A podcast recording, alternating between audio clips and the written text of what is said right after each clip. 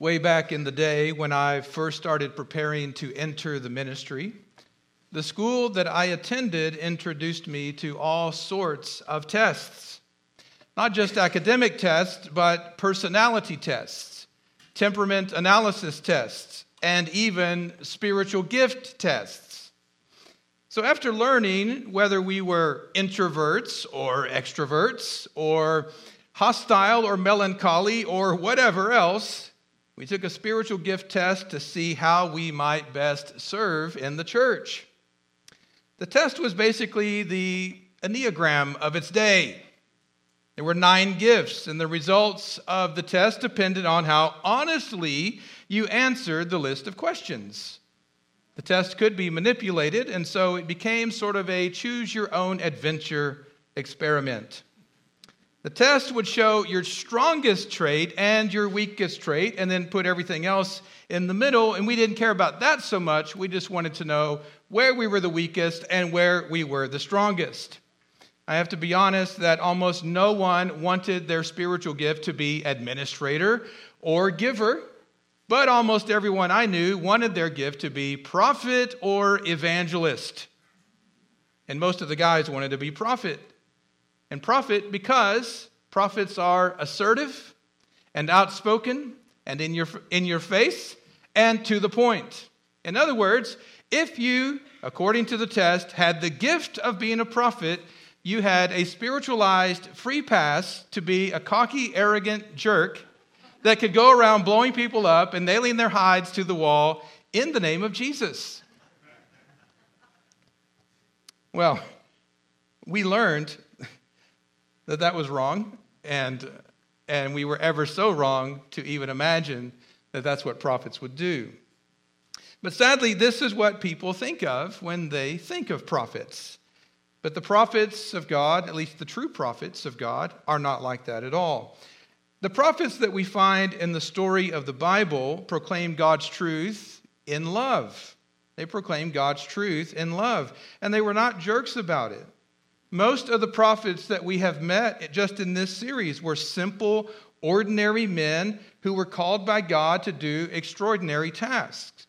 And when you look at their life and their work, you see that they worked and they wept. They prayed and they preached, they served and they suffered. All the prophets suffered. Some suffered even unto death. The prophets were types and shadows of the Lord Jesus Christ who is the prophet of all prophets, the Word made flesh, who came into the world full of grace and truth. This is a distinguishing mark of the Lord Jesus. Unlike Moses, who came with the law, Jesus came full of grace and truth. So, in the story before us today, we find Jesus engaging in prophetic ministry. He is teaching and preaching at the temple during a festival of water and light. He knew that public opinion about him was divided. Some people said he's a good man. Other people said, no, he's a bad man. He's a deceiver. He's out to trick us. And then there was a group of religious leaders who hated him so much that they were seeking a way to kill him. But Jesus shows up at this festival to do what all of his kinsmen are doing, and that is to celebrate the annual feast that commemorated Israel's wandering in the wilderness for 40 years. This was known as the Feast of Tabernacles, or sometimes it's called the Feast of Booths. It was a week long party with lots of singing and dancing and eating and drinking, all in the context of worship. So, aside from the fact that some people wanted to kill Jesus, it was a pretty festive time. And one of the main events during this week was the pouring out of water before the Lord. Remember, the people in the wilderness often experienced thirst and they cried out to God for water. And this is a reminder that water is needed and God provides. And so they would pour water out before the Lord. Day after day, water would be carried from the pool of Siloam to the temple, and it would be poured over the altar as prayers were recited and psalms were sung. Every morning, a procession would go down to the fountain of Gihon, which supplied waters to the pool of Siloam. And there, a priest would take a golden pitcher and fill it with water, and the choir would sing, With joy you draw water from the wells of salvation, a line straight out of the book of Isaiah. And as the choir is singing this, the people process back up through the water gate and come into the temple, and they go up to the altar. All the while, the people are waving palm branches and leafy plants and pieces of cloth because they lived in tents. The priest would go up to the altar and he would pour water into a silver funnel that allowed the water to drain straight down to the ground. This is presented to God as a drink offering to give him thanks for his provision. He would pour water into a silver bowl and then pour it upon the altar, and trumpets would sound, and the crowds would go crazy. They would sing the Hallel Psalms, Psalms 113 to 118. And here's just one line from one of those Psalms Tremble, O earth, at the presence of the Lord, at the presence of the God of Jacob, who turns the rock into a pool of water, the flint into a spring of water. And just in that one line, that one snippet, you see so many threads and strands of their story coming together and tying itself to this moment. On the seventh day, the priest would march around the altar seven times, recalling the time when the walls of Jericho fell at the end of that 40 year sojourning in the wilderness, marking the end of their wandering around in the wilderness and the beginning of the conquest of the land. And at this time, it also signaled their desire that the Lord God would conquer their enemies once again by his mighty power. But it is on the last and the great day of the feast that prayers are offered up to God to send life giving water from heaven upon the earth for the life of the world. And it was at this solemn moment that the Word made flesh stood up in the temple and he cried out, if anyone is thirsty, let him come to me and drink. Whoever believes, out of his heart will flow streams of living water. And those who are around him turn and gaze upon him and wonder what sort of man this might be and why would he say these kinds of things. It's in that moment that he says these things that ritual became reality and their requests were realized. God in the flesh is standing among them. The rock from whom streams of water flowed in the desert is now in their presence, offering to give them living water to anyone who is thirsty enough to come to him and drink. And it's in response to these things that the people began to debate who is he? Is he the prophet? Is he the Christ? Is he a deceiver? And as this debate breaks out, some people insist no, he is the prophet that God promised to send to us through Moses. You see, they remembered that God had spoken to Moses, and Moses had said to the people all those centuries ago that the time is going to come when the Lord your God will raise up for you a prophet like me from among your own people. And for generations, they have been looking for this prophet, waiting for the advent of this prophet to come. Might Jesus be the one? Some say yes, some say no. But those who said yes said he is the prophet. And the reason they said that is because Jesus reminded them of Moses.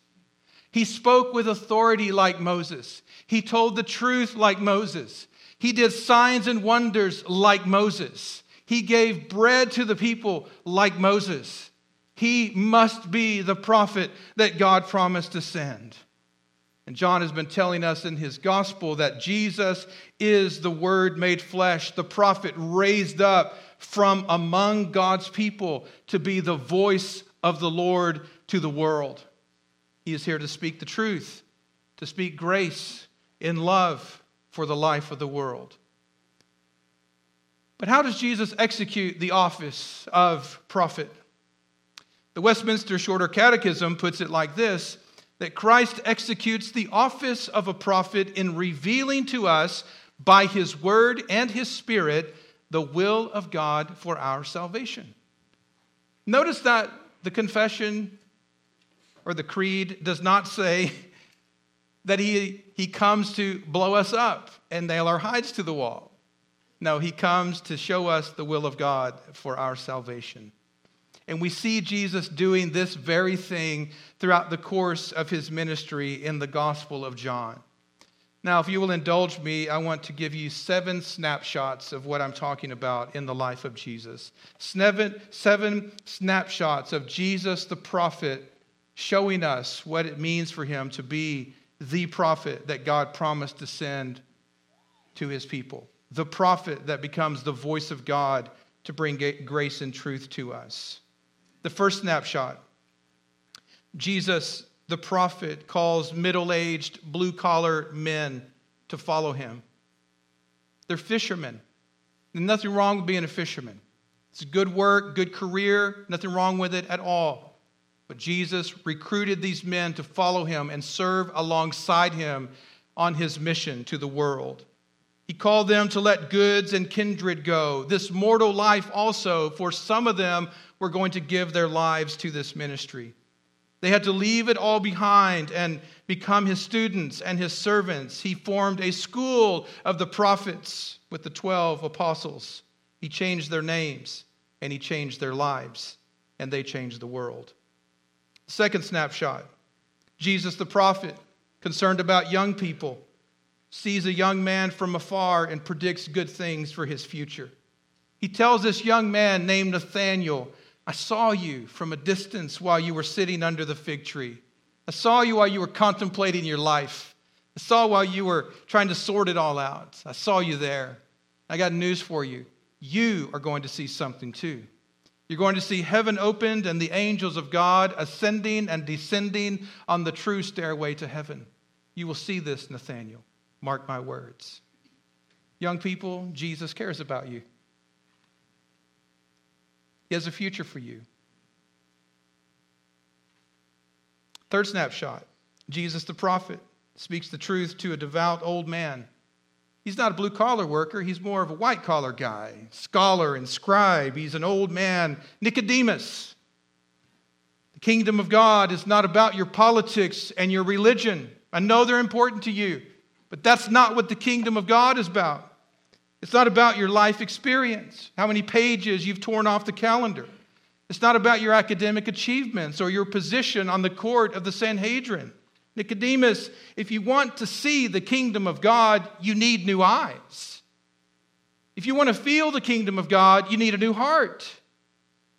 If you want to enter the kingdom of God, you got to go all the way back to the beginning. Old man, you must become like a newborn baby. You need a fresh start. You need a clean slate. You must be born again of water and the Spirit. Hard words for an older man to hear, but Jesus loves old men. And he engages old men, treats them like fathers and brothers. He wants them to know the will of God for their salvation.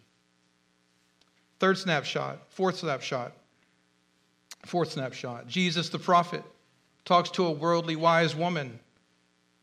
Let's call her Sam. He meets her at noonday. She's far away from her town, far away from her community. She's all alone drawing water. The rest of the women did it early in the morning, but here she is in the middle of the day doing it by herself. She carries a lot of shame with her. She's got a track record, she's got a story. She's tired of telling it, tired of people telling her what it is.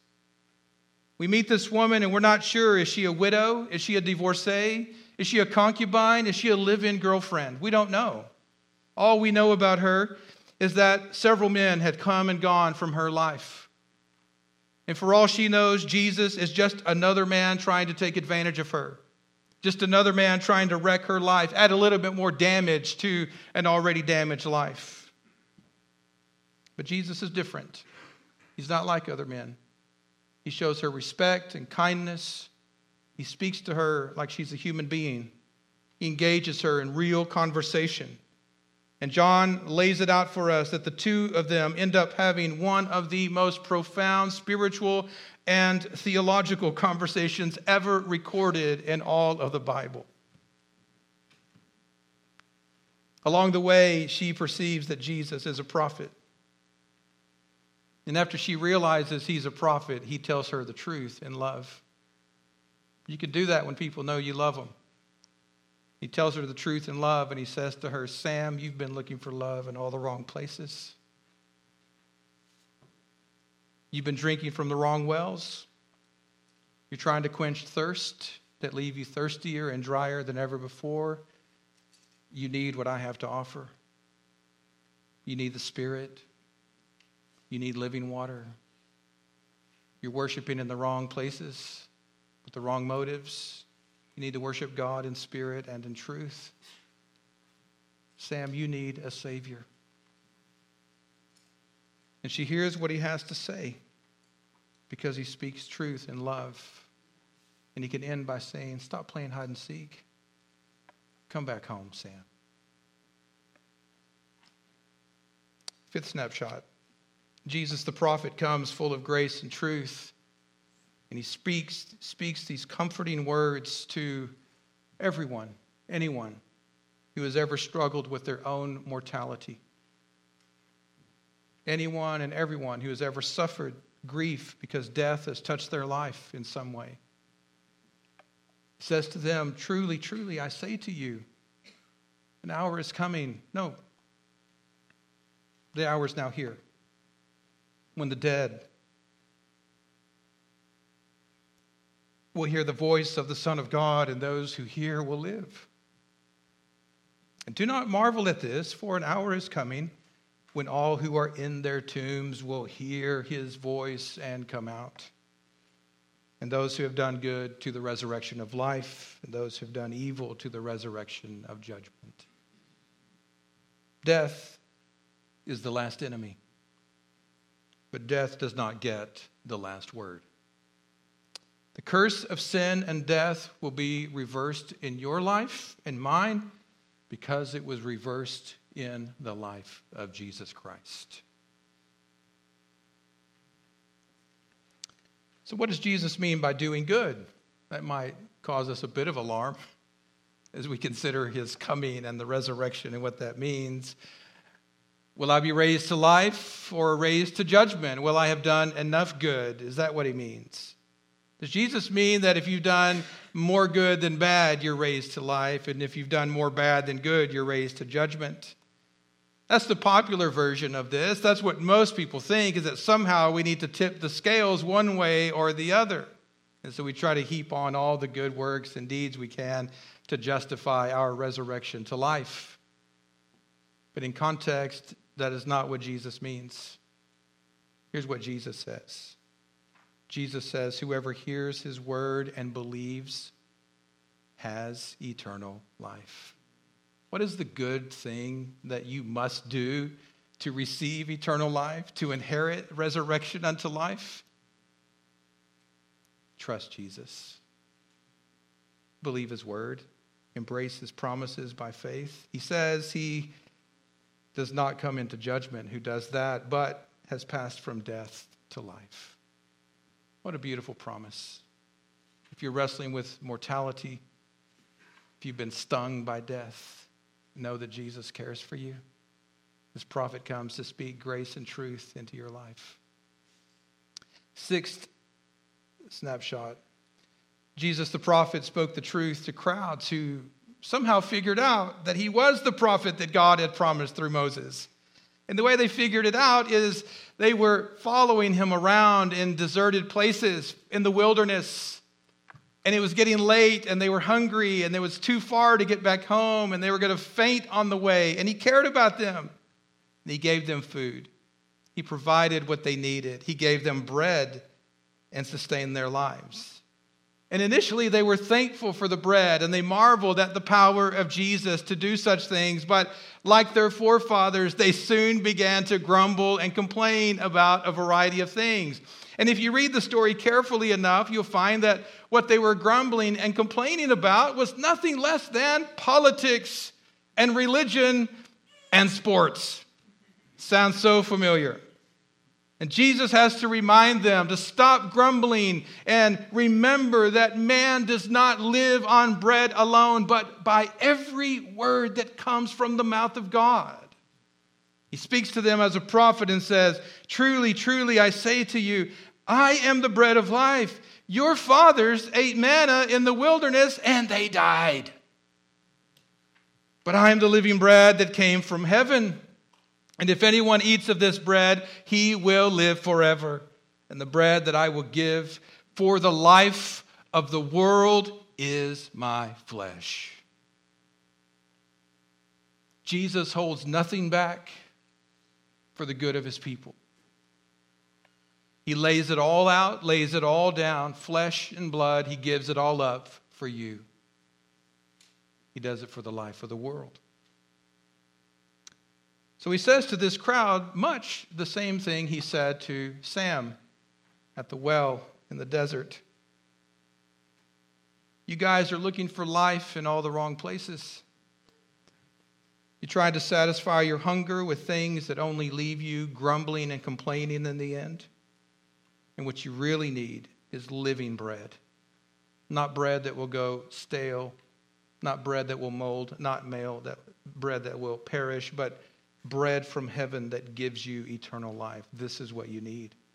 Bread that sustains you body and soul. Where do we get this bread? Jesus. Well, we get it from Jesus. And it's not just from Jesus, it is Jesus. Seventh snapshot Jesus the prophet spoke the truth to his disciples. So here he is. Many of them are grumbling about his hard teaching. Some things he said were just hard hard to believe, hard to put into practice, hard to accept. They're complaining and grumbling about that. Jesus is getting a little bit too weird and mystical. Strange things are coming out of his mouth. And some of us are thinking about leaving Jesus. We think maybe the crowds have the right idea. And in response to all of this, the prophet says to, his, to this crowd of complainers, The Spirit gives life. The flesh counts for nothing. The words that I have spoken to you are spirit and life. In other words, Jesus does not go begging and pleading for them to stay. He doesn't go begging and pleading for them to change their minds. He's already given them all he can give them grace and truth, love. He's taken care of them body and soul. And if that's not enough for them, there's nothing else he can do for them. And so he's unapologetic and unabashed because the truth has nothing to fear. And after he says these things, many of his disciples turn back and they're no longer his disciples. They no longer follow him. The very definition of a disciple is someone who follows Jesus. And if you turn your back on Jesus, you're no longer a disciple because you're no longer following Jesus. And unfazed by all of this, Jesus turns to the 12 apostles and he asks them a very pointed question Do you want to go away as well? What's on your mind? What's on your heart? What are your plans? What do you guys want to do? What are you thinking about? Let's get it out on the table. Notice again that Jesus, the prophet, does not force anyone to come to him he does not force anyone to go away. He does not force you to stay. You may come and go as you please. He does not beg you, he does not plead with you. He simply offers himself to you, brings you to the crossroads of life or death, blessing or cursing, and he asks you, What do you want to do? Where do you want to go? Which path will you take? What do you like? What's on your mind today? Do you want to go away as well? Do you want to stay or do you want to go? And notice that Jesus lets you do whatever you want to do.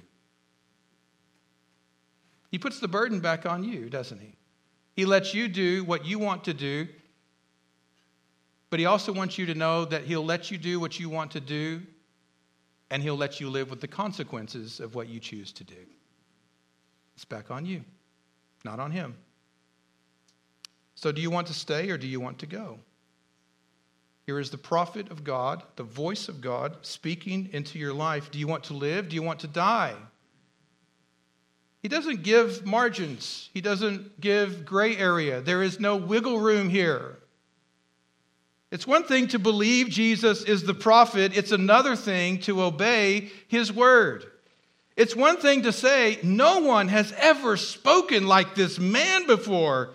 It's another thing to say, We have heard for ourselves, and we know that this man is truly the Savior of the world. Do you see the difference? The first group admires Jesus because of his ability to speak, because he says the hard things that no one else will say. But the second group adores Jesus because they know that he has come to save them from their sins.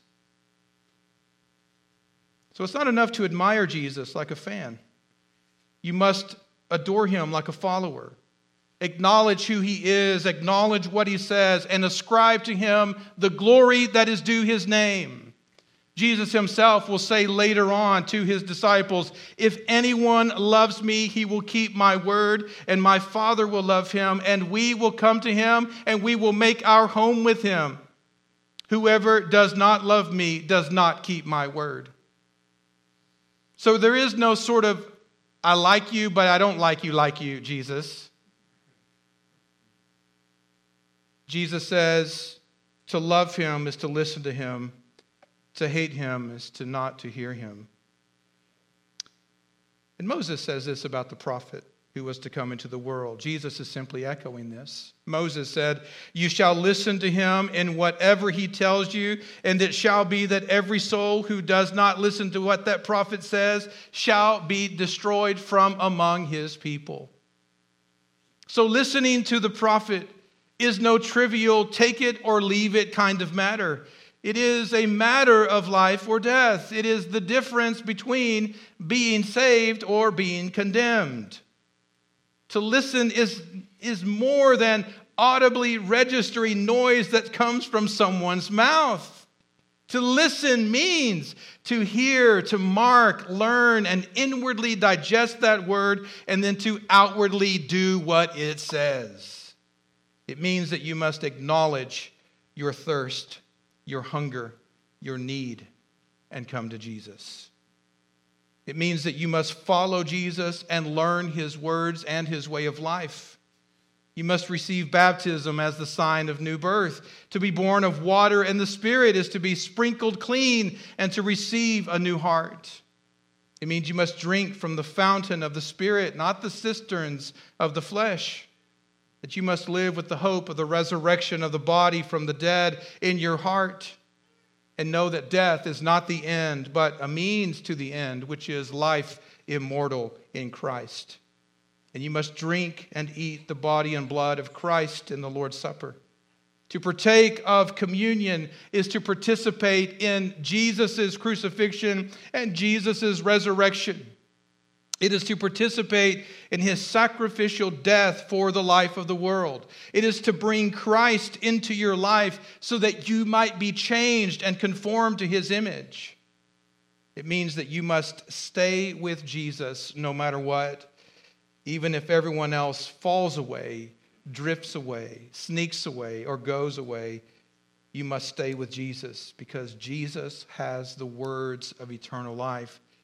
He is the prophet he is the Holy One of God. In the past, God spoke to our forefathers in various ways through various people, but in these last days, He has spoken to us in His Son. Jesus is the final word of God. Listen to Him. He's the prophet who reveals to you the will of God for your salvation. And what is the will of God for your salvation? That you may believe that Jesus is the Christ, the Son of God, and that by believing you may have life in his name. In the name of the Father, and of the Son, and of the Holy Spirit. Amen. Let us pray. O oh God, you are our God. Earnestly we seek you. Our soul thirsts for you, our flesh faints for you as in a dry and weary land where there is no water. So we have looked upon you in the sanctuary, beholding your power and your glory. Because your steadfast love is better than life, our lips will praise you. We will bless you as long as we live. In your name, we will lift up our hands. Our soul will be satisfied as with fat and rich food, and our mouths will praise you with joyful lips when we remember you upon our bed and meditate on you in the watches of the night. For you have been our help, and in the shadow of your wings we will sing for joy. Our soul clings to you, your right hand upholds us. In the name of the Father, and of the Son, and of the Holy Spirit. Amen.